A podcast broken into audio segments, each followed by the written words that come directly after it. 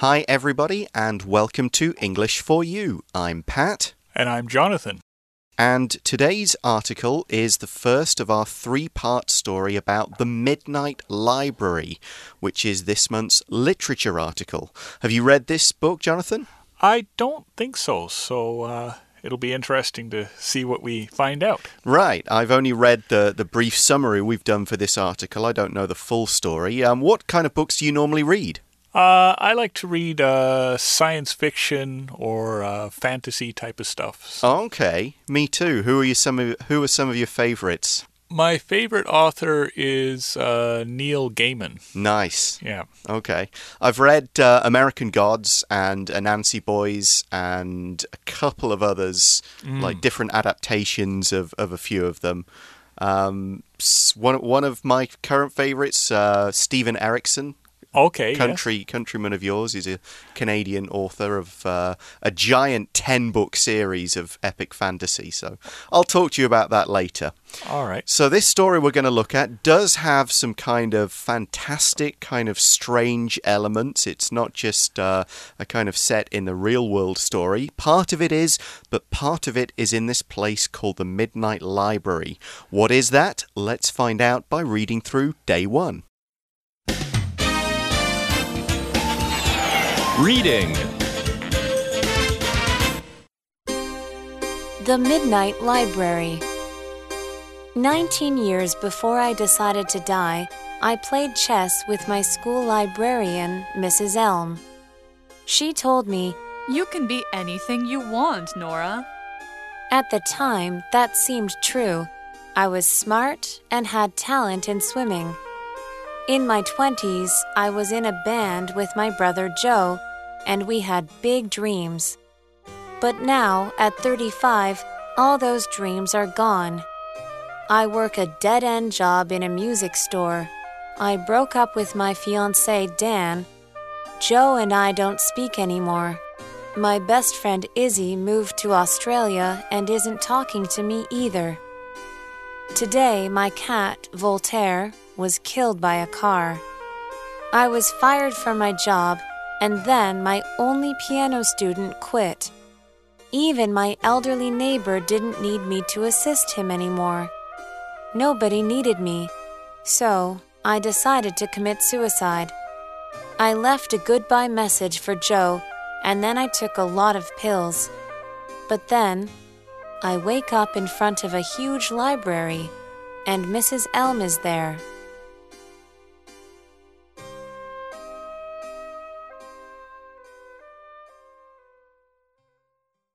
So the article begins by giving us a fairly sort of scary moment to get us right into the story.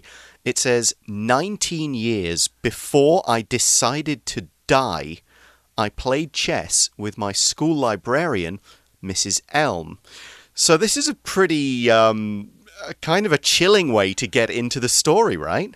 Hmm. Yeah, yeah, it's quite an ominous. yeah, because now we know that this main character, whoever it is, is going to die, and she decided to die. Um, we're going to find out why that is. We will mention one other word before we move on, which is a librarian. A librarian is somebody who works in or manages a library. So here it's a school librarian, so this person works in the school library, looks after the books. They kind of organize things. They know what's been borrowed and lent and when it's returned. They make sure all the books are in the right places. They take care of them. They bring in new books and move out old ones and so on. So that is a librarian. So, what's going on in this story then? Well, the article says, She told me you can be anything you want, Nora. Hmm. Okay, so we know that this person, this main character, is named Nora. And at the time, presumably at school, she was, uh, you know, going to be anything. She could have a big future in front. And in fact, we see in the article, at the time, that seemed true. We use this phrase at the time to refer to a particular time, and it's one that we've already mentioned in the story or in whatever we're talking about. So we know that this is 19 years before the woman's death, and if they're playing chess with a school librarian, we can probably guess that they're in school. And since they they know the librarian well, they're not a new student, maybe they're towards the end, they've got to know the teachers and other staff members. Um, but at that time, so when this person, Nora, was still in school, having a big future seemed true. And uh, the word seem means to give the idea of being something or having a particular quality. We often use it when we think that's how something is, but we're not 100% sure if it's if it's true or not. For an example sentence, I'm not sure if Amy will come to the party, but when I told her about it, she seemed interested. So in the article, it when she's told she can be anything she wants, Nora seems to believe that that is is true. Yeah, we're talking about appearance here. And why does she believe that she's got this big future and she can be anything? Well, in the article, we see uh, she says, because this is first person from the main character's point of view, I was smart and had talent in swimming. We use the word talent to mean some kind of skill or ability, something you can do with your body or with your mind. And we especially use this word talent when we're talking about somebody having more of this skill than an average person. So, most people are able to swim reasonably well, but if you have a talent in swimming, that means you're very fast, you can swim for a long time, maybe you could swim in competitions and win medals, that kind of thing.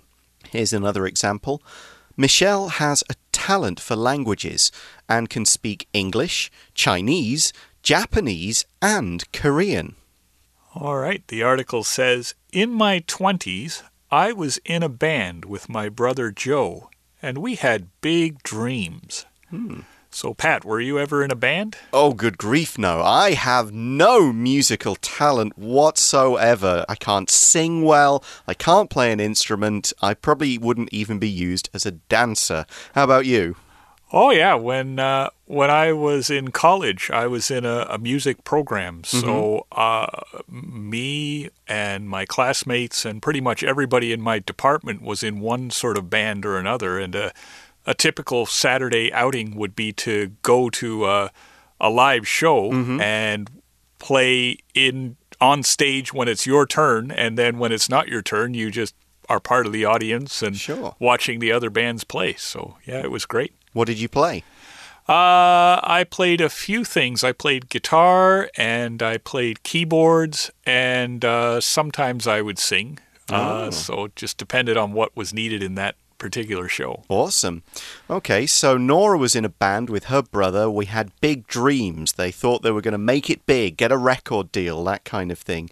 However, this didn't work out. The article says, but now, at 35, all those dreams are gone. So at 35 means Nora is now 35. So this is this is the current time of the story. 19 years ago she would have been what that's 16 when she was playing chess with a librarian. Now 35 all these dreams about swimming or being in a band, these dreams have gone away. So what's going on in her life now? Well, the article says I work a dead end job in a music store. So, a dead end job, um, I'll explain what that is. In many jobs, you take your experiences and you use them to grow into better jobs. For example, in Canada, I worked at a call center helping people with their computers. Then I moved on uh, using those skills to provide support at a large company. Then I moved up in that company into network support. Uh, but in a dead end job, you're not learning skills that help you grow into the next job. So you feel like you're just stuck doing the same job over and over and you don't see a way forward. Mm, so maybe, yeah, if you've already learned all the skills, you're not going to become a manager, you're not going to get more money. Right, that is a dead end job, and no one wants to be in that situation. But there's worse for Nora. We see in the article, I broke up with my fiance, Dan. So to break up with someone means, in this case, to end a romantic relationship. Uh, you were together, but now you're not. And in this case, she broke up not just with a boyfriend, but with a fiance. That's right. Uh, so if you and your boyfriend or girlfriend decide to get married, that person becomes your fiance. It means you're not married yet, but you've promised to marry each other. Hmm. So you'll see in our article we've got that French accent over the E, which gives it the pronunciation fiancé. Um, if it's a girl, then you add an extra E. It's got two E's on it. So fiancé, fiancé. I think it's pronounced the same, right? Yeah, as far as I know. Right, but it's just spelt with an extra E if we're referring to a woman. So we then see Joe, remember that's her brother, Joe and I don't speak anymore. So it's not just her partner, her couple, her fiance that's broken up. She doesn't even speak to her brother, her family. And we say she doesn't speak to him anymore. Anymore is used as a negative adverb. It's to show that this thing doesn't happen at all. It used to, but now it doesn't. So if someone doesn't work here anymore, they've left. If I say I don't uh, play sports anymore, it means I've stopped doing it completely. The article says, My best friend Izzy moved to Australia and isn't talking to me either. So, very, sad. She doesn't have her uh, best friend anymore. Her best friend is moved far away, and yeah, she's not able to talk to that person. Right. When we say that isn't talking to me, we're kind of guessing they've also maybe had an argument of some sort. Okay, and it gets worse, and this really piles on. Today, my cat, Voltaire, was killed by a car. So, this is obviously a really horrible thing. If you've had a pet die in this kind of sudden way, it is very tragic. Yes, and then the article says, I was fired from my job, and then my only piano student quit. To quit means to leave. For example, to leave your job or school. Here's an example sentence Molly wanted to live in America. She saved her money, quit her job at the bank, and moved to California. But in her case, this isn't such a positive thing. Her piano student quit, so it means she has no, apparently, no access to money. She can't get money from her job, she can't get money from her piano student, so she's really in a bad place.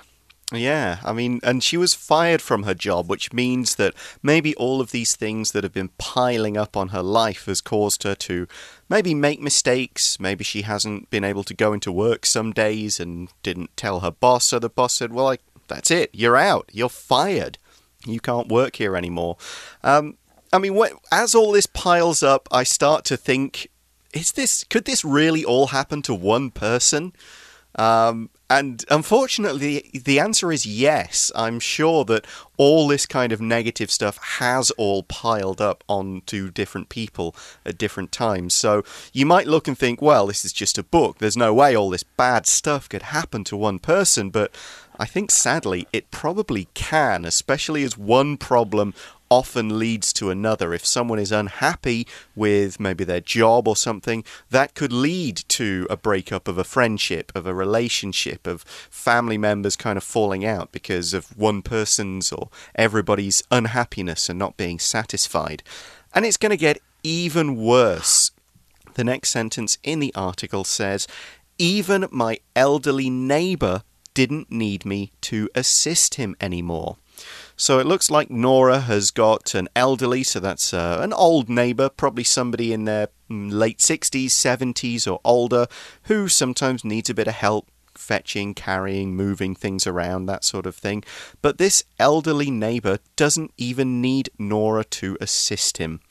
To assist means to help. She maybe goes over there, does some shopping for him, helps him put stuff away, make sure he doesn't hurt himself or anything like that but he doesn't need this kind of help, this kind of assistance. Assistance is the noun form of assist.